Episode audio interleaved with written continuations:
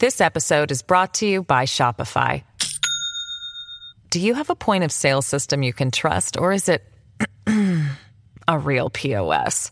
You need Shopify for retail. From accepting payments to managing inventory, Shopify POS has everything you need to sell in person. Go to shopify.com slash system, all lowercase, to take your retail business to the next level today. That's shopify.com slash system. This is the Simi Sara Show on demand. Subscribe now on iTunes. Listen to the show each weekday 10 to 2 on 980 CKNW and through the Radio Player app. All right, here's one of the topics we're going to talk about on the show today. Should landlords in British Columbia be forced to allow you to have a pet in your strata unit or your apartment? Think about that. You got a dog or a cat. Now it is legal in British Columbia right now for a landlord to refuse to rent you a place if you have a pet. You could have a no pet clause in your lease. That's perfectly legal. Landlords are allowed to do that. Now, if you shop around, sure, you can find landlords that are willing to allow you to take a pet, but a lot of them will not. But should landlords be required to let you have a pet if you want one. A Port Moody city councilor says, yes, you should. You should be allowed to have a pet in your rental unit if you want one. She wants to change the law. I'm going to talk to her at 1130, by the way. So make sure you stick around for that. We'll open the phone lines. I'm sure we'll get lots of great calls on it. But here's your hot question of the day. A Port Moody city councilor hopes for a change to the Strata and Residential Tenancy Act to stop landlords from banning pets. Do you think this is a good idea? Would you say yes or no? At CKNW on Twitter is where you'll find the question today. At CKNW on Twitter. Give me a follow while you are there, please, at Mike Smyth News on Twitter. Smyth spelled with a Y, S M Y T H at Mike Smyth News on Twitter. Phone me on the buzz line in this one. Leave me a voicemail on it today. 604 331 Buzz is the number 604 331 2899. And shoot me an email to Mike at cknw.com. Been a busy week in BC politics. Another busy day ahead with a critical news conference coming up at 12 noon today on the latest on the coronavirus outbreak, outbreak in British Columbia. Once again, it's Dr. Bonnie Henry, the provincial health officer, and health minister Adrian Dix. They're the two, uh, the duo we've seen pretty much every day on these updates in the coronavirus. But this time, Premier John Horgan also in the mix. He will be part of this major news conference coming up at 12 noon on the BC government's plan to deal with the coronavirus outbreak. So make sure you keep it locked right here. We're going to bring you that live at 12 noon. But let's get a preview right now with Keith Baldry, Legislative Bureau Chief for Global News. Keith, thanks for coming in. Thanks, Smitty. Okay, so today's going to be interesting. You got Horgan now kind of fronting mm-hmm. this news conference today. What do you read into that? What, what what's coming up here at 12 noon? Well, Adrian Dix sort of uh, dropped some pretty broad hints about this uh, at his regular uh, update briefing yesterday, along with Dr. Bonnie Henry, that this is basically going to be about messaging and about uh, trying to reassure the public that the government has a plan. Uh, it's not it's not uh, you know just making it up as it goes along. There is a 50 page uh, plan for a pandemic. We're not at a pandemic stage yet, but I've got a I've got a copy. I've seen it. Uh, it's a very comprehensive coordination effort within government. But a big part of that plan, any plan to deal with a serious outbreak of any illness, is communications and, yeah. and messaging. And that's why what we've seen the last couple of weeks is deliberately planned. And that was to make Dr. Bonnie Henry uh, the face of this, that she's the one who's really been controlling the message. Uh, Adrian Dix has been beside her at all these briefings, but I've been at every one of them pretty well. And it starts with Adrian Dix introducing himself and then says, I'd like to introduce Dr. Bonnie Henry, the provincial health officer. And then she runs, she runs the show.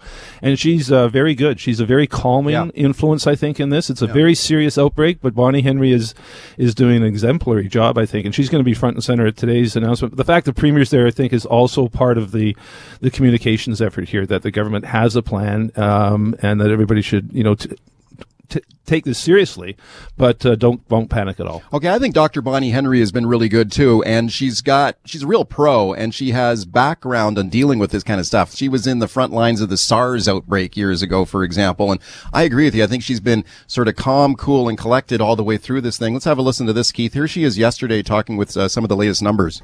She has not recently traveled and has no known contact with uh, any of our known cases of COVID-19. Uh, so that is something that we're paying a lot of attention to, of course. Okay. Um, the latest uh, yesterday was eight new cases mm-hmm. Including one called the community spread case, right? Tell me, tell me about that. I know you were at the news conference there. Yeah, that involves a, a, a woman. They don't identify where the, where people live other than the health authorities. I think she was in the Fraser Health Authority. So uh, everyone else who's been identified has been linked to someone traveling from some other jurisdiction, M- mostly Iran, but not entirely. Uh, but this one is she's not traveled anywhere, and it's unclear how she she got this. Yeah, so how did she get it? So Dr. Bonnie Henry yesterday. know. She used the word detectives. They now are playing detectives to try to figure out where she got this because it is a community spread So one. how do they do that? Sort of retrace her steps? Where Retrace her steps, uh, talk to people she's come in contact with, uh, perhaps uh, test people that she's been around. Uh, that's a little, she uh, agreed yesterday, that is a little more serious one than the other ones. Four of the new cases yesterday uh, resulted from being associated with an earlier case. I think Yeah. you can make the conclusion they're probably family members who are living with that person. Uh, so they've been um, tested positive for or presumptive for uh, this illness as well. Uh, but uh, the other ones were uh, again traveling from Iran uh, in in two cases. One from Seattle. Now this other one though doesn't seem to have traveled anywhere or come in contact with anybody who travels. So that's a little more serious. It's but again she said it's not unexpected that something like that would happen. So her message always is preventative about washing your hands and if you're sick stay home but also making it clear as we go along they're really testing people and monitoring this in fact bc's tested more people than have been tested up until a, a few days ago in the entire united states Well, The that's states- amazing to me that we've tested more people than Trump's tested in the entire U.S. Yeah, I, I haven't seen the. There's supposed to be an update on the BC Center for Disease Control today on their website. The last I checked, they hadn't updated it, but as of last week, uh, more than a thousand people have been tested, and just 55 in California. Okay, what do you make of Horgan's appearance at this news conference now? I mean, do you think he's trying to show that look, the government's taken this very seriously, Mm-hmm. especially as the numbers go up, and he wants to be sort of front and center on it today? Yeah, What's I would be cautious if if I were him about this. I think by leaving it in the hands of Dr. Bonnie Henry to be the lead voice on this, I think it's a, an effective uh, strategy to to calm the public. I think once if politicians take too high a profile on these things, it, it be, by its very nature they become political. I mean, the, what, the fact is half the population don't like who's ever in charge of the government on any given day. Uh, that's just you know the way it's always been, no matter who's in government. So I think uh, Horgan's taking potentially a bit of a risk, but we'll see what he has to say. But I think he again is a sign that the government's taking this very seriously, has a plan. Uh, the plan's been in place for some time. The plan I've got that I've seen uh, uh, for a pandemic has uh, goes back to 2014 and it's been updated since then. So this is not like it's an NDP plan or a BC Liberal plan. It's the government's plan, and they've got one, and we're going to see it unfold in uh, the days ahead. Uh, Adrian Dix outlined some of it yesterday. They've got a they've got sort of an emergency response team made up of his deputy minister and Dr. Bonnie Henry. They've got uh, uh, teams already in place in the health authorities. Each individual health authority has a team in place and a plan to to to deal with this. Okay, let's talk about the shocking announcement at the BC legislature Oh, yesterday by Carole James, the finance minister, Keith. And this one, you and I have both known her a long time, and she comes out with this shocking announcement of a uh, diagnosis of Parkinson's disease. Uh, here's Carole James yesterday. I went to my family doctor at the end of August and uh, I mentioned at the very end of my physical that I'd had a few odd symptoms. Um, she did a check and suggested that we get checked out just to make sure there wasn't anything to worry about and referred me to a neurologist. I had the neurologist appointment at the very end of January and I've been diagnosed with Parkinson's disease. Okay, devastating announcement from her, and it oh. was fascinating that the, sort of the word of the gravity of this thing kind of leaked out a little early, and there were a lot of MLAs at this event, including from across the aisle. So there were a mm-hmm. lot of liberals, there were Greens, and people were upset. It doesn't matter what party you're in. I mean, she's a very respected person, maybe the most respected person in the whole place. I think easily. Yeah, I sent a tweet out yesterday that said she's you can't find anyone who's more liked or more respected than Carole James at the legislature. That's already got something like 500 likes or something. Um, yeah, and I've known Carole for. Well, 25 years or so now, back to her days as a school trustee. Yeah, I mean, yeah. she's got garners enormous respect from all sides of the aisle uh, in the building and the staff people too. We're not talking just politicians here. She's she's really uh, well liked and respected by just the people who work in the building. So it, you're right. It leaked out yesterday. It became apparent that it wasn't a government announcement. It was a personal announcement, and everybody started dreading the worst. Could it? I mean, Carole is a cancer survivor. Right. She had People cancer before, that. and she beat cancer. Yeah. So that was my thought. Oh, but the, has the cancer come back? Yeah, I was thinking that as well. And Yeah. then she, then we got word, uh, um, Parkinson's, and the scene was on was dramatic. It was in Yeah. the legislature library lounge, which has never seen a news conference to my knowledge before. Uh, and it, you, her family was in attendance, but so were about twenty or thirty MLAs from all sides. There was Yeah. a lot of a lot of crying. She got a big hand from even the reporters at the end of the news. I don't, you don't see reporters applaud people at the end of news conferences necessarily, but she walked out to a round of applause. But uh, there were a few tears shed there, and it was um, and not surprising given that uh, the status she holds in the building. She held it together pretty well. They're a little emotional, sort of eyes a little moistened and voice quavering a little bit. Understandable given the circumstances. But I'll tell you what, like, to me, like, she's so tough. She's so resilient because she's gone through difficult times before. And I wrote about this today in the province newspaper and I just tweeted it out. If you give me a follow on Twitter, you can see the link there. And I just started thinking when I first heard this, I started thinking about all the difficult times that she's gone through before. Yep. You know, like the cancer that you mentioned. She's gone through a, a difficult divorce. She had a, a, a son uh, who struggled with alcoholism. She's very public about it. Mm-hmm. Um, and of course, she she had the backlash in her own party when she was the leader Oh, of the party, and there was a rebellion against her. And she handled all of that with so much dignity and courage. And once again, yesterday, I was really impressed with with her. Oh yeah, no, she's um, she has a lot of courage, and she's gone Yeah. through a lot. Uh, you mentioned you know the party takedown of her, which is still I mean, that's just that's just event. politics, right? It I mean, that she- happens in politics. but she she, was just very dignified through the, everything. Yeah, she didn't miss a beat when that happened. A lot of people just walk away, say, "Oh, to heck with it," you know. Uh, but no, she's now Soldiered on. Yeah, she soldiered on. She's emerged as the top minister in this government. Uh, There was concern yesterday morning. I talked to a number of political staff who were, again, w- asking me what's going on. You know, is- what's going on with Carole? They were worried that we are going to lose Carole James from this government. And no, she's going to stay on as finance minister, which I think everybody's breathing a sigh of relief on the government side because she's so key. I called her yesterday. The she's the glue that holds everything together around this government. Yeah. And without her steering the ship, it's not just John Horgan, it's Carole James. And she, you, you mentioned she's tough. She is very tough. One cabinet minister told me yesterday, uh, she's so good at saying no that when she says no, you walk away feeling better than what you were requesting because she, she puts it in such a positive tone. Let's talk about this gong show at the legislature this week when the Indigenous Affairs Minister Scott Fraser uh, invites these protesters into the building for a meeting after they said, "Okay, no, no problem, we'll leave after the meeting's done." I mean, this guy fell for this thing hook, line, and sinker. He got played like a fiddle by these people. They refused to leave, and then they had to call the cops to get rid of them. Um, I guess there's two ways to look at this. You could say that this guy is just total gullible rube who just fell for these people, or maybe he looks, maybe he comes out of it looking okay. Yeah. Like he took the high road, right? Like he showed good faith to them, and they're the ones who look bad, and he looks better. Phone me on that, by the way. Who do you think came out of that looking better or looking worse? The protesters or the uh, the, the cabinet minister who let them into the building? 604-280-9898. Phone me right now. You probably get through. Star 9898 on your cell. Here he is, by the way. Here's uh, Scott Fraser. Indigenous youth are currently occupying the inside of the BC Legislative Building.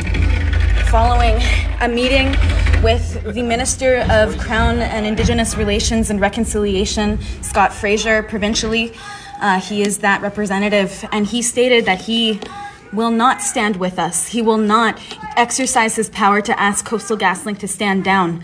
And so we are staying here until Coastal GasLink is removed from Wet'suwet'en territories or we are removed from this building.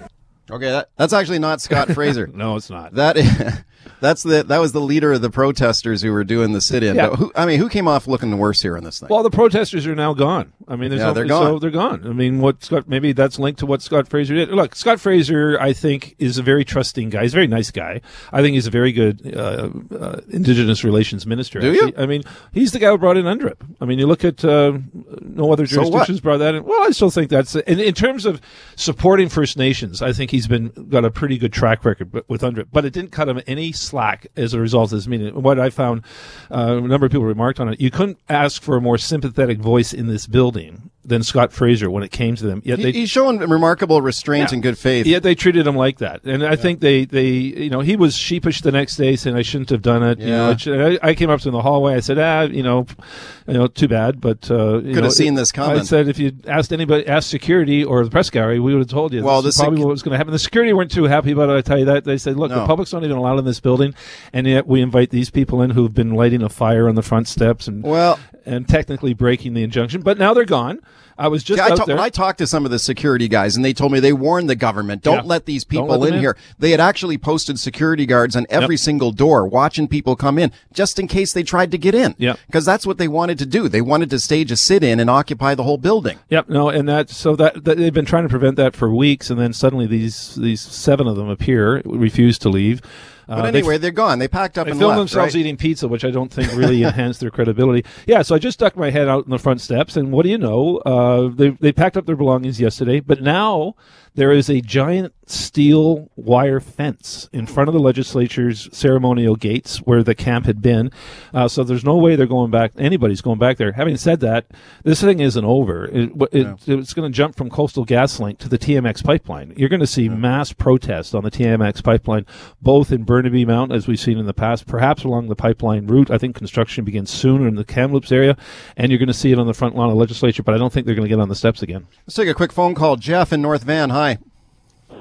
Yeah, good morning. Um, I, I know in hindsight it, it'd be easy for any of us to regret maybe that, that decision. At the same time, um, I really like under all this, you know, uh, the duress or all these circumstances to still show that trust and uh, and good faith. And, and I think it certainly has exposed some of the protesters, you know, for, for what they are. And I Okay. and I agree with Keith there that there's a big hit on credibility, and I, I commend him for what he did. Thank you. Okay, that's a good point because maybe he did show up these protesters and reveal them. I mean, they took. I think the protesters looked worse, maybe arguably at the end of the day than Oh, I, I the think they look a lot worse than, Yeah. than Scott Fraser. Fraser was trying to have a dialogue, and good for him. Whether he should have brought him in the bill, I tweeted that perhaps you have this meeting off-site somewhere. Well, yeah. at a neutral site. But Sure. I could have told him, you bring these people into the building uh, and been in close contact as you have with security on a daily basis on this Yeah. thing, and they weren't impressed with that. No, and what what about the liberals? Though? I mean, the liberals are having a field day with this thing, aren't they? And they're Yeah, saying they- this shows the government's weak, and they're kind of sympathetic Well, to you these know, protests you- and blockades. You look at that latest Angus Reid poll, John Horgan's approval numbers have been pretty high, and suddenly they take a nosedive of Right. 10 points. And I think that's linked to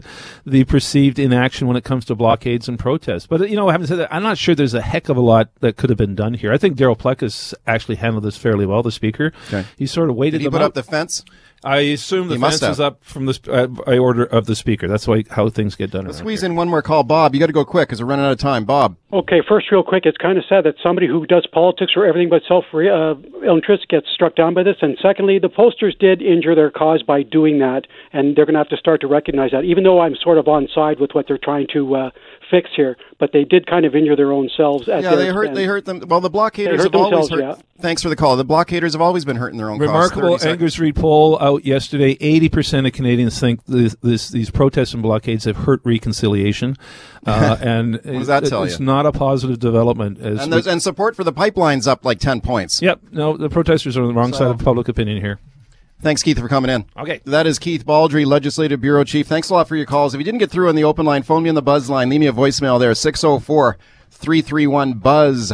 604 331 2899. Let's talk about your precious tax dollars now and how the politicians spend your money. I think for a lot of people these days, it's getting tougher and tougher to make ends meet. Prices just keep going up, taxes go up wages not keeping pace at all for most people, I would say. So a lot of people, at the get the end of the month, they're pinching their pennies. They're counting their costs. And you take a look at the way the government spends a lot of your money. Hey, some of this stuff has got to drive people absolutely up the wall. Let's check in with Chris Sims now, Canadian Taxpayers Federation. They just released their annual government spending waste awards. Chris, thanks for coming on. Thank you so much. Okay, you guys have been doing this for a long time, right? These annual awards. Yes, it's been going on for many years. So the annual uh, CTF Teddy Waste Awards, and uh, people might remember the image. We have a great big pink pig mascot, and he wears a tux and tails. a pig, like a pig in the trough. An actual pig, yep. Oh, and then they we hand Oh. out golden pig statues at this pretty Oh. glitzy um, award ceremony that my uh, federal director puts on in Ottawa. It's quite the show. Oh, that's cold. Well, A pig, a little pig statue. Ooh. Well, let that be a reminder to any politician or bureaucrat before they decide to waste your money. They might wind up with their name on a trophy. they might get the trophy. Has anyone ever actually accepted one of these trophies and put it up not, on their, on their not shelf? as I'm, uh, not as I know, but that would be pretty funny if they came up and owned it. I would. You know, it'd be kind of a funny sort of uh, conversation piece, wouldn't it? Have that on your shelf at home, little t- the little pig award. I've actually heard because the provincial slash territorial winner this year, and they always have to have a funny element. That's what gets you in the running. The provincial territorial winner this year was Yukon Territory because they actually picked up and threw money into the river. What? thousands of dollars in taxpayers' money. They used it to buy gold, and they actually picked it up and threw it in a river. So they were trying to recreate gold panning so that people would take pictures on Instagram, Uh-huh. but they literally threw money in the river. So we gave them the award for that. And now apparently they're calling their program uh, an award winning program, Oh, which is pretty clever. okay. That sounds like a well-deserved award. Yeah, Um, it is. let's talk about some of the other awards that you guys gave out. What was the award for the worst uh, worst offending government spending at, let's say, the federal level? Yeah, this is a big one, and it's pretty bad. Uh, Global Affairs Canada, also known to some by Foreign Affairs Canada, they spent $11.2 million over three years on something called the Mission Cultural Fund. And if you can believe it, part of that fund is used to fly Canadian chefs all around the world at the beck and call of diplomats.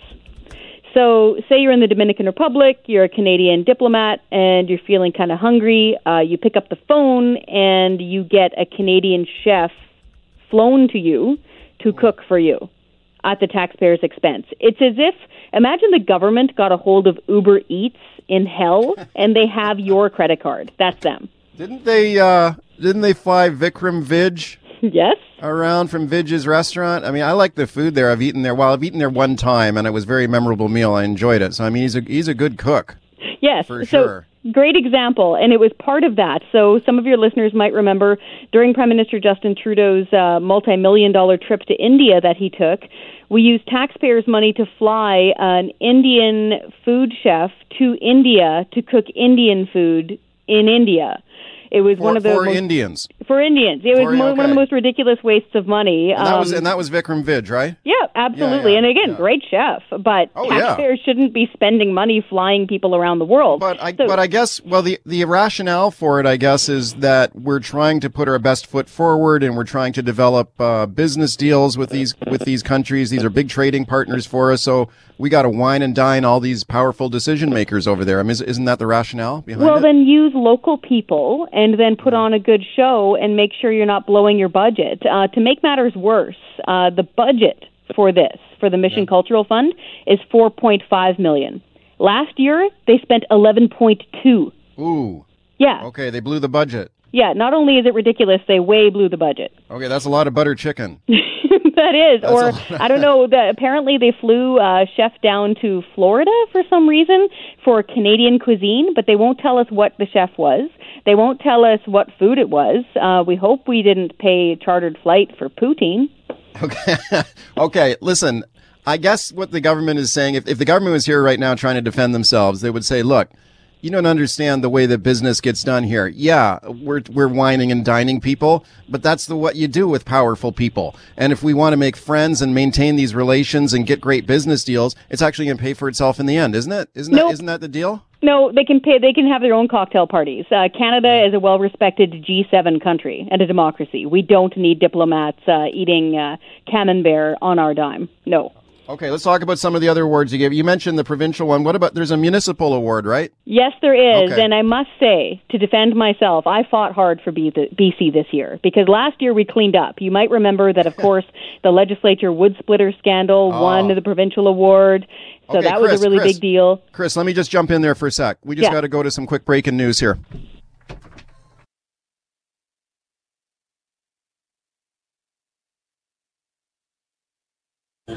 This is Terry Shins in from the newsroom. A BC Supreme Court judge in Westminster has found Gabriel Klein guilty of second degree murder in the death of 13 year old Letisha Reimer. Reimer was stabbed to death in the rotunda of Abbotsford Secondary School November 1st of 2016. At trial, his lawyer argued Klein did not have the intent to kill the girl when he walked into the school that day. And because there was no intent, he should have been found guilty on the lesser charge of manslaughter. The judge didn't buy that, found him guilty of second degree. He was also found guilty of aggravated assault in an attack on the girl's friend. More information at the bottom of the hour.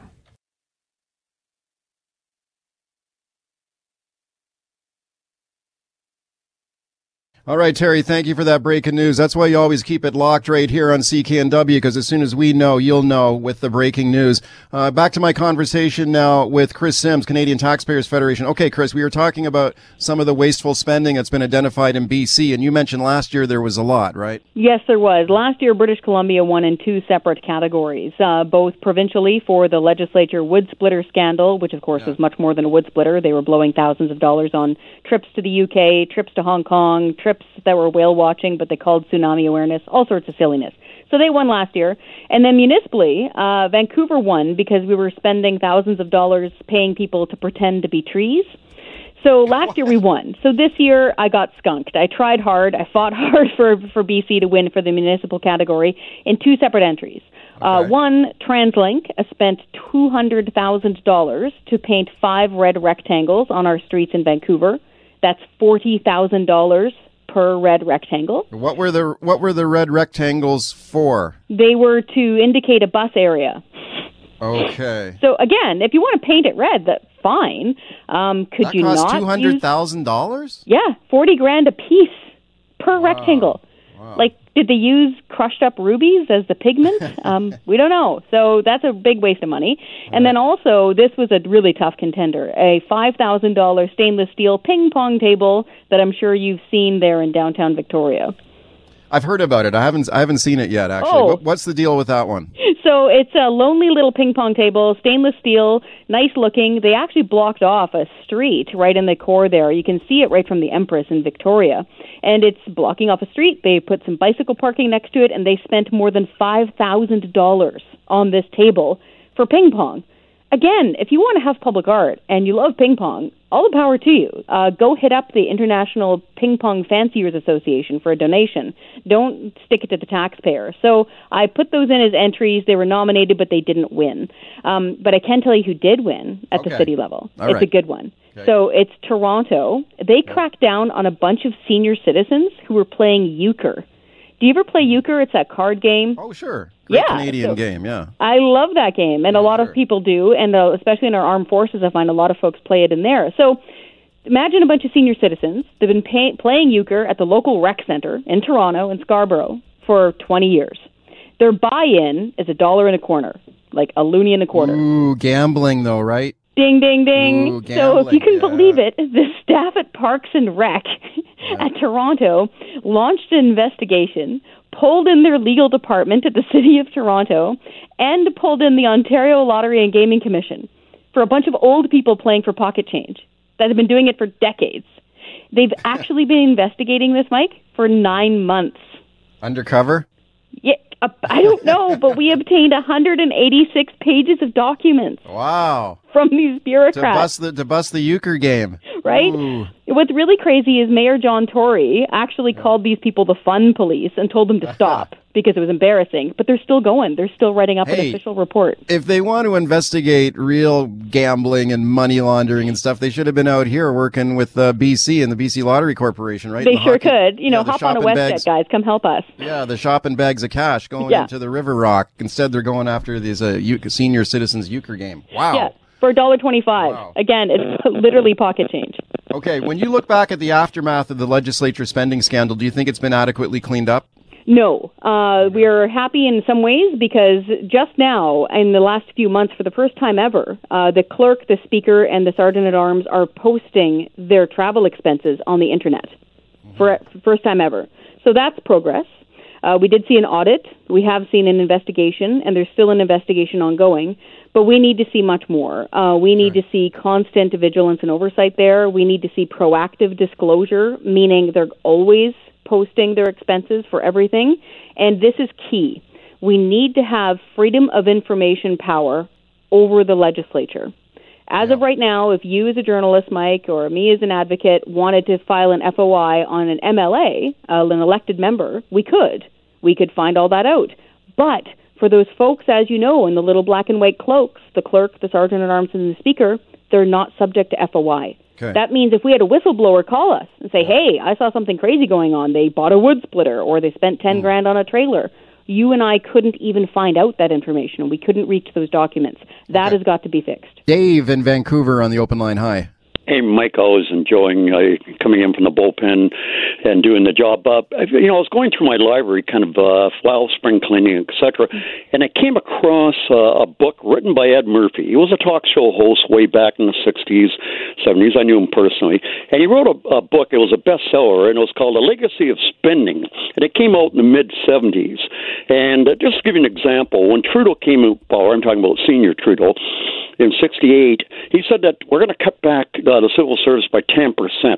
By the mid 70s, so we're talking about six years later, it, uh, the actual increase was 45% in the civil service, and spending increased by 230%. So this plague that is uh, being across Canada going on, well, way past 50 years, uh, some of the stories are unbelievable. One was where a senior uh, Liberal cabinet minister had to go to the Grey Cup, came and uh, spent eight grand so him and his uh, buddies could go to it. We also had a former, uh, you know, senator who uh, decided at the end that maybe Vancouver should get a baseball team, and I'll go to all the different ballparks. Uh, I don't know how many hot dogs he ate, but he had a good time. Okay, Dave, thank you very much for the call. I mean, this kind of stuff's been around for a long time, Chris. It, it has. And the reason why we point it out is because we can't have government waste like this. Because if we have government waste like this, not only does that mean it's not being spent on social programs that we need, it means our taxes are too darn high and that we're getting screwed over every year. So that's why we point this out with our annual waste awards. By the way, they're named Teddy because they're named after a bureaucrat named Ted who infamously lived uh, overseas in Paris and billed us $700 for one lunch. That must have been a nice lunch. Imagine the escargot and the champagne you'd need to eat to rack up 700 bucks. That'd be nice. Bill in Richmond, hi. Hi. Uh, not exactly waste because the finished product is is uh, is what what is required. But a perfect example would be uh, BC ferries. You know, whenever they build ferries overseas or in other countries, those ferries could have been built here. The the workers are are taxed, income tax. The money comes back. Those workers turn around, uh, go get their car fixed. They go to the local uh, uh, restaurant. All that money comes back into the local community. So Yeah. even if even if they charge double, triple for those ferries, uh, that money comes back here. Instead, it goes Okay. to Poland or Germany or China for sea buses. Really, we we used to build sea bus or uh, ferries in North Van. And then when they got too small, they got chopped in half and extended. Then they got chopped, they got filleted and raised. Okay. We used Okay, to do Bill, all that th- stuff here. Thank you for the call. I mean, it's an interesting argument. I have heard people say, Chris, that you're better off outsourcing uh, ferry construction to like Poland or Germany or whatever, China, like you said, because it's cheaper. They can build the boats cheaper than we can. But I still think it, I, I do tend to have some sympathy with what he's saying, though, because when we build this stuff ourselves, you do get this sort of internal economic spin off from that, right? It depends on the model, depends on the style, depends, Depends how on the works. numbers, remember, right? remember the fast cats? Well, yeah. Yeah. Yeah. Yeah. Yeah, I but that, mean, that was crazy, though. I mean, the, the fast cats were crazy because they went to some unproven aluminum double hulled technological thing we'd never done in BC before. Just add I'm, I'm government. talking. I'm talking about building traditional single hulled steel ferries. I don't see why we can't build those ourselves. If it makes economic sense, we wouldn't care about that. That makes sense, sure. This is uh, this is about waste when you, they blow. Remember the fake lake, one point nine million dollars that the Harper government spent building a fake lake in the Muskokas, like it's literally surrounded by lakes. Yeah, it's that kind of stuff that we try to put on the uh, the Teddy Waste Awards. Mick and Kelowna. We just got a minute left. Mick. Hi there, Mike. Yeah, actually, I, you talked about fast ferries. That's exactly what I wanted to bring up. And Okay, make uh, it make it quick. We're out of time here. I'll make it very quick. So they build these. They, we get these ferries, and uh, what happens? They scrap them because they're creating too much waves. Like you couldn't have figured that out ahead of time when you're spending that kind of money. and We got pennies on the dollar back. Thank- I don't you think for the- anything compares to that. Thanks for the call. I mean, wow, that's going down memory lane It there is. with the fast ferries. But man, they sold those things for pennies on the dollar. What a disaster that was, Chris. We just got a few seconds left. Uh, fun fact: if anybody wants to look at one, there's still one docked in Cairo, Egypt. you can go Oh, find it on Google Earth. It's right there. it was a tourist attraction now. Yep. okay. This episode is brought to you by Shopify. Do you have a point of sale system you can trust, or is it a real POS? You need Shopify for retail. From accepting payments to managing inventory, Shopify POS has everything you need to sell in person. Go to shopify.com/system all lowercase to take your retail business to the next level today. That's shopify.com/system. All right, Chris, thanks for coming on. Thank you, Mike. Chris Sims, Canadian Taxpayers Federation. You didn't get through on the open line. Phone me on the buzz line, 604 331 Buzz, 604 331 2899. Should landlords in BC be required to accept your pet? Think about that right now. Currently, under the law, our tenancy law in British Columbia, the landlord's got the power here. I mean, the landlord is within his or her rights to put a no pets clause into your lease. So they can say, well, I'll rent you this place, this condos unit, this apartment, this townhome, whatever, but you're not allowed to have a dog or a cat. I mean, that is legal and has been for a long time. But it can be difficult to find a place to rent if you do have a pet. So, should the laws be changed to allow people to have a dog or a cat or a pet in a rental unit? My next guest says that should be the rule. Amy Lubik, she is a Port Moody City Councilor and she proposes some changes to our tenancy laws in this regard. Councilor, thank you very much for coming on. Thank you so much for inviting me. Okay, tell me about your idea here to change the uh, Strata and Residential Tenancy Act. For sure, and I'm glad so many people are, are interested in this. You know, we've had people come to council meetings and say they're having trouble. Um, they're having trouble finding places to rent or to to move to with with an animal, right. and we know also that around uh, 1,500 to 1,700 animals are surrendered each year because their families can't take them with them or can't find housing with them, which is you know quite unfortunate. What happens to those animals? They end up in a. Do some of them get put down? Um, those are numbers from the SPCA. I, th- I think some of them get readopted. Some of them end up being at the SPCA for yeah. as long as they, you know, for as long as their lifespan. That right, that's that's kind of sad. There's a lot of animals being uh, being have people giving up their pets, right?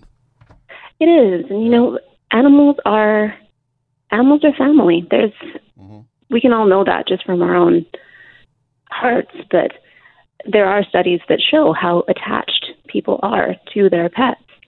And I think one of the best ways that I've heard it said was from one of my council colleagues, uh, Councillor Madsen.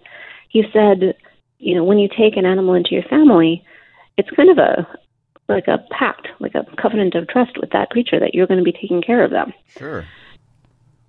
So uh, basically, this is animals are one of the kind of unheard of victims of this housing crisis that we find ourselves in, and you know, we just really felt that there needs to be a change in legislation. Um, this is not as much as I'd love to be a um, you know a firebrand and and coming up with something really new. This has actually been done before in different jurisdictions, so it's not that new. It's working oh. fine in Ontario. Oh, okay, so in Ontario, uh, it's not a landlord can't tell you you can't have a pet.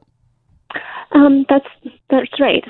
The I mean, I'm sure that there are, and and this is what we also included in our our motion to the Lower Mainland Local Government Association.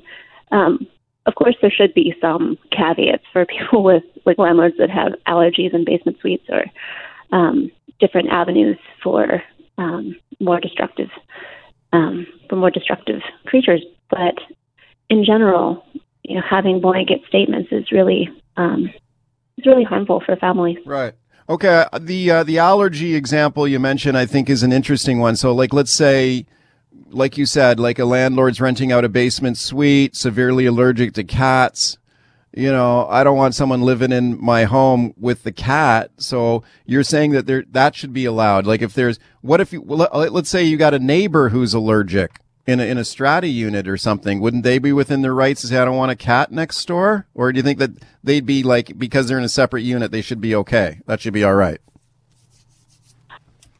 I feel like there may have to be a medical professional um, involved in figuring out how all of that works. But in general, you know, most people with allergies, um, some people are, are very, very allergic. But if I lived like most of the time, like living next door to uh, people with animals, you're not going to get a lot of the cat dander or cat hair coming out into Yeah. the hallway and then into your into your building. What if you got a What if you got a dangerous dog? Like, what if you got a pit bull or something like that, or a dog that's bitten someone before? Well, I think that there's laws that prohibit that anyway. Um, but the I, I'll admit I have a soft spot for for pit bulls. I've never met a, a dangerous one. So it's more about often it's more about the owner than the animal. And someone who is an irresponsible pet owner is probably going to be a irresponsible um, tenant, um, whether they have an animal or not. Okay, I'm speaking to Port Moody City Councilor Amy Amy Lubik, and we're talking about the Residential Tenancy Act. Should landlords be required to let you have a pet? Um, I know that some landlords, and I'm already hearing from them. I'm getting emails and tweets from them already, saying Mhm. that I've had nightmarish experiences with tenants who had a destructive dog or a cat. They were irresponsible pet owners, and when the tenant left, they had this dog had absolutely destroyed the rental unit that I own because they didn't take care of the dog, they didn't walk the dog, they didn't clean up after the dog. You know, there's, there's hair all over the place, and the landlord should be within the, in his or her right to say that I- I'm not going to allow that. I'm not going to allow a destructive animal into into a suite that I own. What do you what would you say to landlords who are concerned about this? Well, I, I would say I, I hear them. And that is one of the things that we put in as a um, not a clause, but in our in our writing. And of course, motions to UBCM and FCM are quite short, so you have to explain it on the floor. And so there aren't really huge long reports or draft legislation that goes along with them. But one of the things that we tried to say was that you know there has to be mechanisms for people people's different circumstances, and you know if there is an animal that is super destructive, um, kind of like a tenant who is super destructive, any tenant that is super destructive, there should be recourse um, to have have them removed. But it shouldn't there shouldn't be a blanket um, statement that you just can't have animals because you've had one bad experience. Okay. Um, you know, there are there is a lot of research that has been done on these topics. In um, and I think a lot of it can be found on Pets OK BC uh, on their website. The dam- the majority of, of pet owners, if there's a damage deposit, uh, whatever gets claimed back has around like a between twenty and thirty dollar difference between someone who has a pet and someone who doesn't have a pet on average. Okay. Um, you actually end up having more damage often from people with kids, and I'm not not saying that we shouldn't have kids, but that's the that's the data that we have. Talking about pets in apartments and other rental properties. If you are a tenant, should you be allowed to have a pet if you want? And if you are a landlord, should you still have the right, and this is the law in BC, to put a no pets clause into your lease? My guest is Port Moody City Councilor Amy Lubik. She says people should be allowed to have pets if they want. She wants to change the Tenancy Act in BC. Take a quick, lots of calls here, Councilor, but let me just quickly check our uh, online poll on this. Uh, 61% right now saying the landlord should still be allowed to ban pets. 40% say that you should be allowed to have a pet if you want. So you're losing our poll here, counselor. You're losing our, our online poll right now. That's sad to hear. Okay, well, let's see if it's any different on the phone line. 604 280 9898, star 9898 on your cell. Hi, you're. Oh, hello, Michael. Um, I run a small carpet cleaning business. You know, I could I could fill a week of your shows with horror story after horror story of carpets that are damaged to the point where they have to be replaced at costs of, of thousands of dollars. Uh, by and these are not necessarily irresponsible pet owners per se. They're not bad people. Uh, if I can give you a quick example, we got lots of people in the line. I have a, one as a young foreign student who's here on her own, no family, very few friends except for people she knows at her university. She was very lonely, so she got herself a puppy. But uh, she didn't really know the first thing about raising a puppy. By the time she called me in, the carpets were just trashed. Um, you know, and um, since then, uh, she has gone to puppy obedience and things like that, and she's improved. But it was a very expensive lesson for her and her family. And this is a suite they owned. And I have many people, uh, another one who called me says, Do you vacuum before you clean? I said, Yes. She says, Great, my vacuum's broken. Yeah, she didn't tell me it broke last year. you know, like you know, we have tons of Yeah. stories like that. So I can't see how you can force the landlord to take a pet. All right, Ron, thank you for the call. Let's go another call here. Ed in Burnaby. Hi, Ed. What do you think? Well, um, I'm renting, and uh, we have a constant battle between barking dogs and dog problems. Um, and I got nipped in the elevator the other day by a dog from another apartment. Um, I don't think uh, it should be mandatory. I think it should be up to the uh, landlord. And when we moved into our place, we had to have the carpets replaced after we moved in. They were cleaned, but underneath there'd been a cat that had been peeing behind the couch, I guess. And the floors floors were all bad, so we had to have new carp. The landlord had to pay new carpets and floor treatment and everything when we moved in there.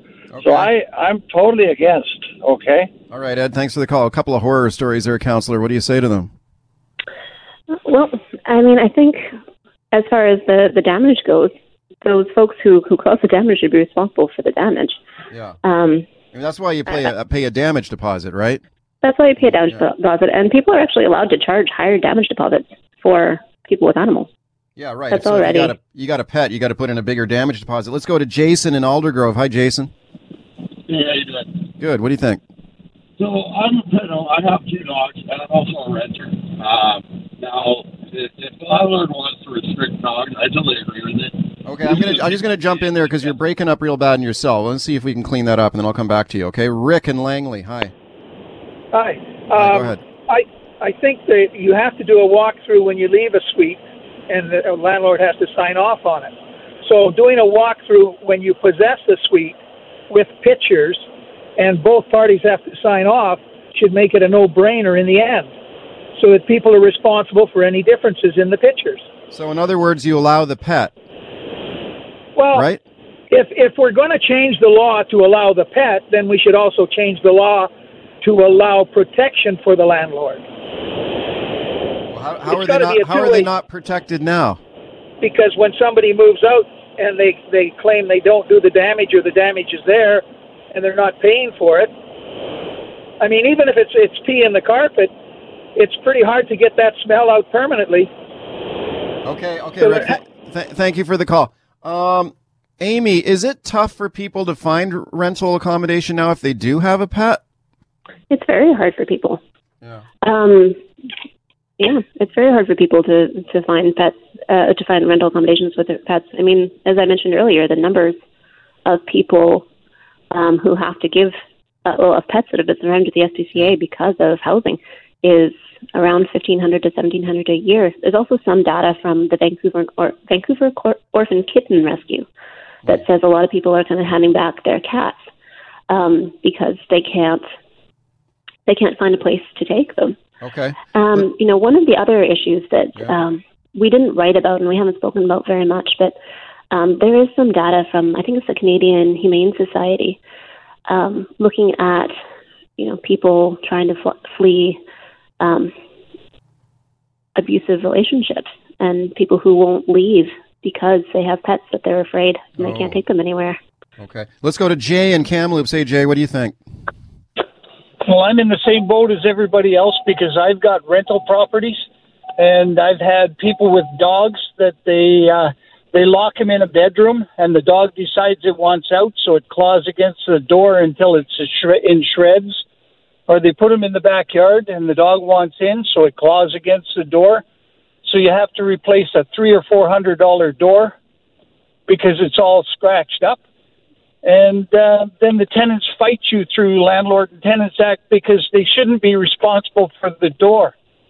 Okay, and so this you can is a- only get half half a month's rent for a pet, and they can do a half a month's rent in 15 minutes if they really get down to it. So you allow uh, the pets, though. You're the landlord, right? Yep, and, And it you- should be you- my you- decision whether I want to allow pets. If I'm paying five hundred thousand dollars for a house, it's my house. Yeah. If I want to allow pets, it should be up to me. Okay, Just but because they're paying five hundred dollars a month for rent shouldn't give them the right to say whether I accept pets or not. Right, but do you accept pets now? I accept cats, but I won't have a dog in any of my places because I've just had too much damage from them. So you mean people were keeping a dog against your wishes? Is No, what- I was Oh. allowing a dog, but uh, after you replace the backyard twice and you replace the back door twice, and it costs you six hundred dollars for a secure back door, and uh, their their damage deposit doesn't cover it, and they won't kick in any more money. Okay, Jay, thanks for the call. Yeah, okay, I could I could see how you'd be not happy about that. Michael and Delta, hi. I, I guess I'm going to side with um, the person that owns the Oh, Okay, rental okay, property. Michael, I'm going to step on you there because this is what happens. You put an amateur on in charge here because we've run out of time. So I apologize. dear. about, I apologize about that. Amy, thank you for coming on. Thank you so much for having me. Can I just say one quick thing? No, I can't because I'm out of time. but I darn. appreciate, but I appreciate your time. Okay, thanks a lot. That's Amy Lubik. She's a Port Moody City Councilor. Oh man, I bungled that one pretty bad, didn't I? The Rugby Sevens. This is one of the most popular and beloved sporting events in Vancouver every March. How will this massive event handle concerns around COVID nineteen? CKNW contributor Nikki Reitmeyer, uh, Nikki Reitmeyer has more.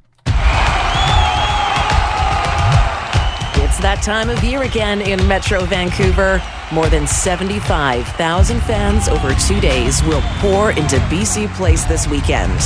They're there to watch the Rugby Sevens and party a bit too. But this year's event comes at a very awkward time because of one thing. Coronavirus. COVID 19. COVID 19. Coronavirus. BC's provincial health officer, Dr. Bonnie Henry, has advised that if you're sick, you should most definitely avoid going to public gatherings.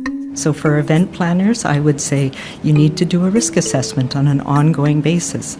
In BC right now, there's no reason to cancel gatherings, but we need to be really careful. If anybody who's coming to your gathering has traveled recently, especially to the affected countries that we know, particularly um, countries like Iran, where we know that there's ongoing transmission in the community, we ask them to stay away from any mass gatherings. But the Rugby Sevens, of course, are an international gathering where people from a number of different countries will come to cheer on their nation's team. So, what precautions are organizers taking to make sure that attendees don't end up getting sick? Unless, of course, it's from too much beer. Well, of course, the health and safety of you know everyone attending, whether that be players, fans, staff, is always our highest priority. That's Jamie Levchuk, Managing Director of Canada Sevens. In conjunction with World Rugby and BC Place, we're uh, monitoring uh, the situation, and specifically with regards to BC Place, they have taken some steps, placing additional hand sanitizing stations throughout the building. They've implemented an enhanced cleaning and sanitizing protocols.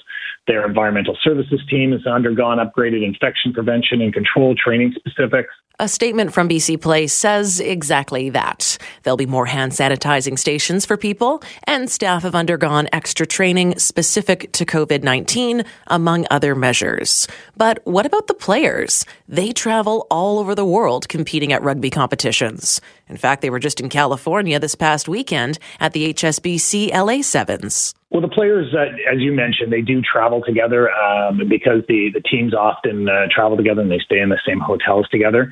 For the last two weeks, basically, the players have been under constant monitoring, both by their own staff and by World Rugby appointed and tournament staff. So we do have a tournament team doctor as well as a chief medical officer. So the players are under, uh, you know, constant screening and observation, and they have uh, detailed protocols and plans in place.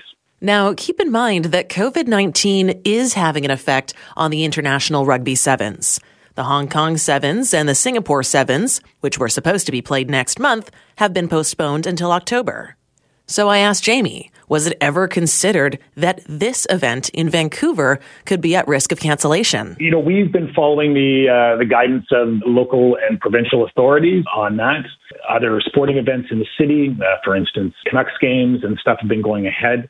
Again, we're obviously continuing to monitor the situation uh, along with BC Place and taking our guidance from the relevant authorities. So, as Dr. Bonnie Henry said, stay home if you're feeling sick. And as Jamie noted, there will be extra hand sanitizing stations at BC Place, so use those in between trips to get beer at the concession stand. And of course, cheer loudly for Team Canada. For 980 CKNW, I'm Nikki Reitmeyer. Let's talk about uh, women in the construction trades and some of the efforts underway uh, to improve those rates. Have a listen to this report now by CKNW contributor Claire Allen.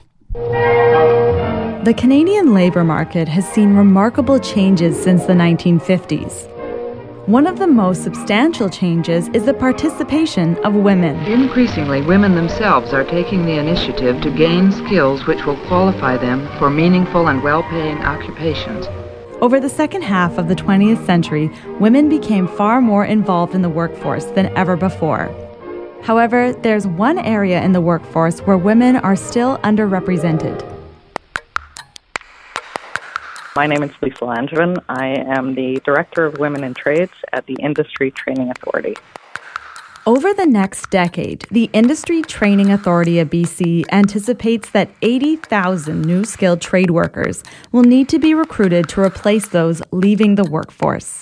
And right now, it's expected that women will only represent less than 5% of that workforce. And according to Lisa, that's because many women encounter barriers when considering a career in the trades. The trades have not really changed in decades. One of the largest barriers continues to be discrimination and stereotyping and biases in hiring. And those barriers are very familiar to Lisa. I am an electrician. I changed careers late in life, and when I graduated from my first year of electrical, there were 16 people in my class, and two of them were women. So I had a great resume, uh, great work references. You know, I was older, stable, good work history, and yet I was one of the very last people hired out of my whole class. Every guy in my class was hired before I was, including the guy who had lost his license because of a DUI and only got into the trades because his parents made him. That kind of blatant discrimination uh, has improved somewhat, but it does still exist. But one of the things that I found when I finally was hired onto the job is for many of the guys that I worked with, I was the first woman that they had worked with.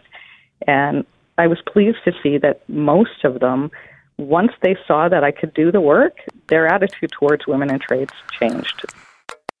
As the Director of Women in Trades at the Industry Training Authority of BC, Lisa wants to encourage women to consider a career in the trades. And in order to do that, Lisa says the industry must work to tear down the barriers women experience. In an effort to recruit more women, the Industry Training Authority of BC has launched the Be More Than a Bystander program. Be More Than a Bystander is a program that targets male leaders in construction and in the trades industries. It's only for men, and so they get together for three days um, and are provided training on some of the barriers that women face and the things like bullying and harassment and things that they can do to stand up against those kind of things. It's time for cultural change so that those environments are more accepting to uh, diverse populations. And programs like Be More Than a Bystander help provide that cultural change. The Industry Training Authority of BC is also offering actionable tips for changing the ratio and leveling the gender equity playing field in the trades industry. One of the biggest action tips is for every employer, so cities, municipalities, school districts, uh, contractors, for everybody to actually start looking at the numbers of women in trades that they're hiring. So every municipality has trades, every school district has trades, every hospital has trades. And each of those should be looking at how many women in trades are they hiring? Are they hitting the national average of 5%? If they're not hitting that national average, why aren't they hitting that national average? What are they doing to make sure that in any graphics that they're using that they're, that it's equitable and they're they're showing diversity and not just uh, reinforcing stereotypes. The Industry Training Authority of BC is working to actively change the narrative when it comes to women in trades in 2020. Part of that change includes outreach events for young women and girls in the community when we do outreach events, we're trying to make sure that the people that we take to talk about the trades are actually tradeswomen, both for the girls and for the boys. They see that this is a viable career for women. We also do girls' camps throughout the province. Uh, different organizations uh, put them on for the ITA. So, for instance, the Okanagan College last year and this coming year did a go kart uh, summer camp for girls, where the girls learned how to take the go karts apart and put them back together. And uh, so it's a great way for them to not only meet mentors, but also to see that this is work that is fun, that's rewarding, and they learn that they're great careers that have great pay. While there are plenty of reasons for a woman to consider a career in the trades, Lisa says the industry stands to gain more by challenging gender equity in the workforce. The studies that have been done around the business case for hiring women in the trades are quite positive in terms of diversity actually increases productivity and increases the bottom line. Companies that hire more diverse workforces actually make more money at the end of the day. So there's a lot that the trades can benefit from having a more diverse workforce. But in addition, there's a huge trades labor shortage coming up that's predicted, and hiring women in the trades will help to make sure that that labor shortage doesn't impact our economy negatively. For AM 980 CKNW, I'm Claire Allen.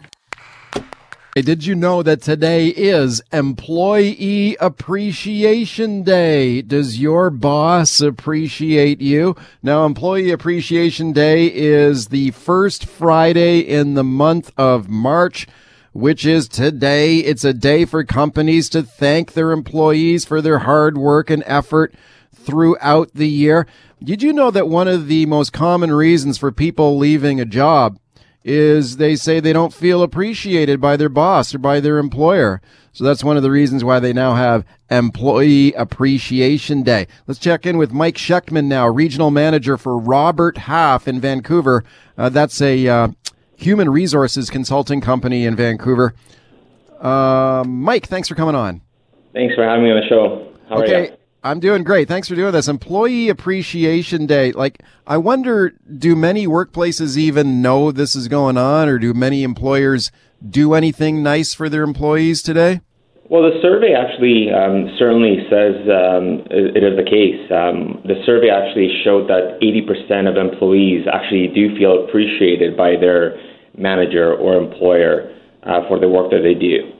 So it's um, we've seen some really nice progress over the years, and I think that organizations are, are really uh, understanding the, the impact um, that it makes in terms of uh, retaining some of the top talent, especially in a competitive marketplace. Yeah, it is a competitive kind of labor market out there, isn't it? I mean, it's tough to find good people, tough to keep them. Um, so, do you think for an employer to show appreciation for the people working for them is that is that kind of a critical component in keeping good people?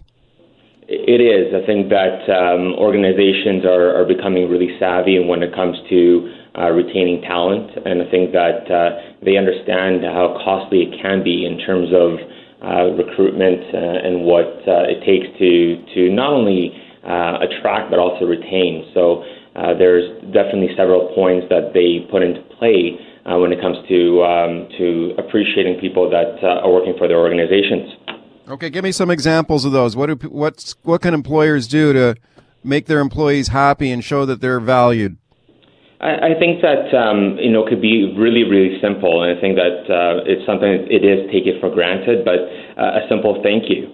Um, you know, acknowledging employees um, verbally and um, letting them know the efforts that they're going uh, in order to make uh, their work environments really strong. Um, also, and this is not for everybody, but um, publicly uh, acknowledging uh, employees, whether it's maybe through a company's uh, newsletter or recognizing them at a staff uh, meeting, or that's again, people really appreciate when that goes, and that goes a long way.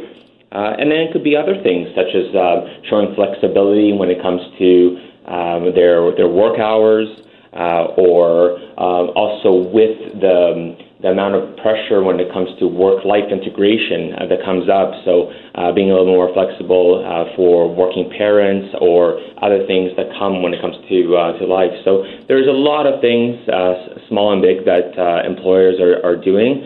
but certainly, it's um, the big thing to think about is that no, uh, it's not one solution. I think that there's a lot of different things, and understanding your employees will certainly allow you to know how they want to be acknowledged. Okay, how about a raise?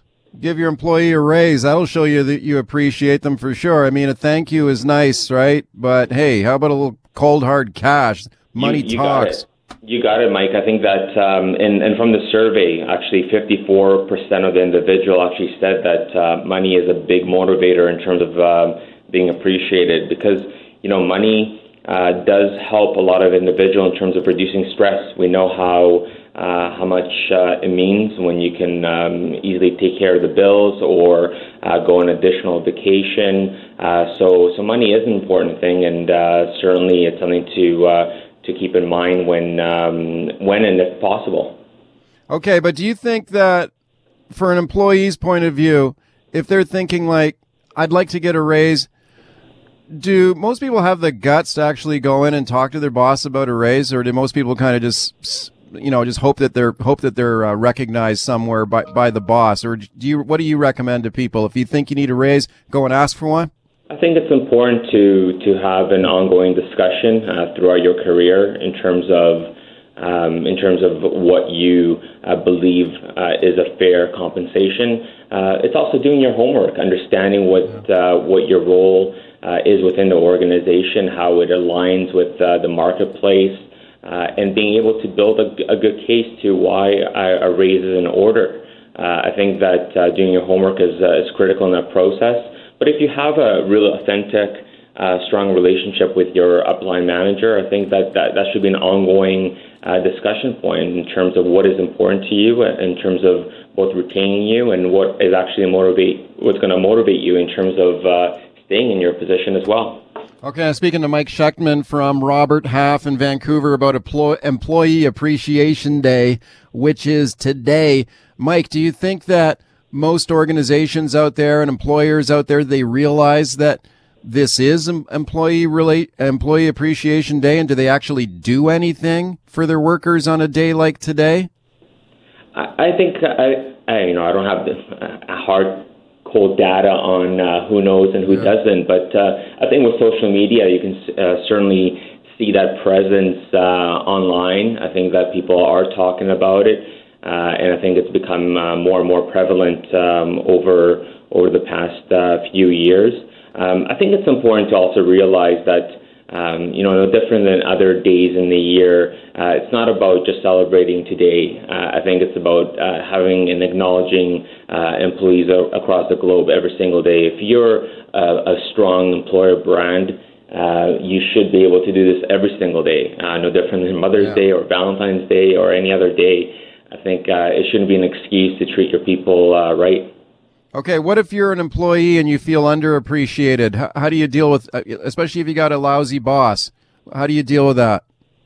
I think I always say that uh, it's important to, to have that dialogue first. I think that um, making sure that um, you um, you really uh, are authentic again, going back to that individual and expressing your your concerns and um, your dissatisfaction around what's uh, what's happening. Also, speaking to uh, maybe uh, you know somebody that's a little bit unbiased in terms of that. Uh, experience and, and getting their uh, feedback or opinion on the matter and, and getting a little coaching. So, if you're constructive in the way that you are delivering um, your uh, your concerns, uh, and if that is not corrected at that point, I think it's important to to be able to uh, move on to a new opportunity this time. But I think it's always important to exhaust it internally, uh, and sometimes it just comes down to to basic communication. Okay, I guess a, a, note of appreciation is one thing, or certainly a raise. I think would be appreciated by just about anybody. But what about some? I'm trying to think of some other ways that maybe a boss could show some appreciation for for a good worker. What about some more time off? Like maybe take a day off or yeah. or get some time away to recharge your batteries. Yeah, there is that. That was um, that was actually one of the things that came out of the, the survey as well. Yeah. So uh, some of the other things that uh, employees felt uh, most appreciated about is uh, the extra time off. Um, also, a recognition uh, for maybe a lunch or, or a dinner. So maybe it could be a gift card that uh, they can take out, um, maybe a partner or, or a family member. Um, or the other piece that was really critical out of this uh, survey is uh, a promotion as well. So, so again, I think it, it does come down to in, an individualistic okay. uh, and what uh, is really important for uh, for people. Okay, my guest, Mike Shekhtman from Robert Half in Vancouver.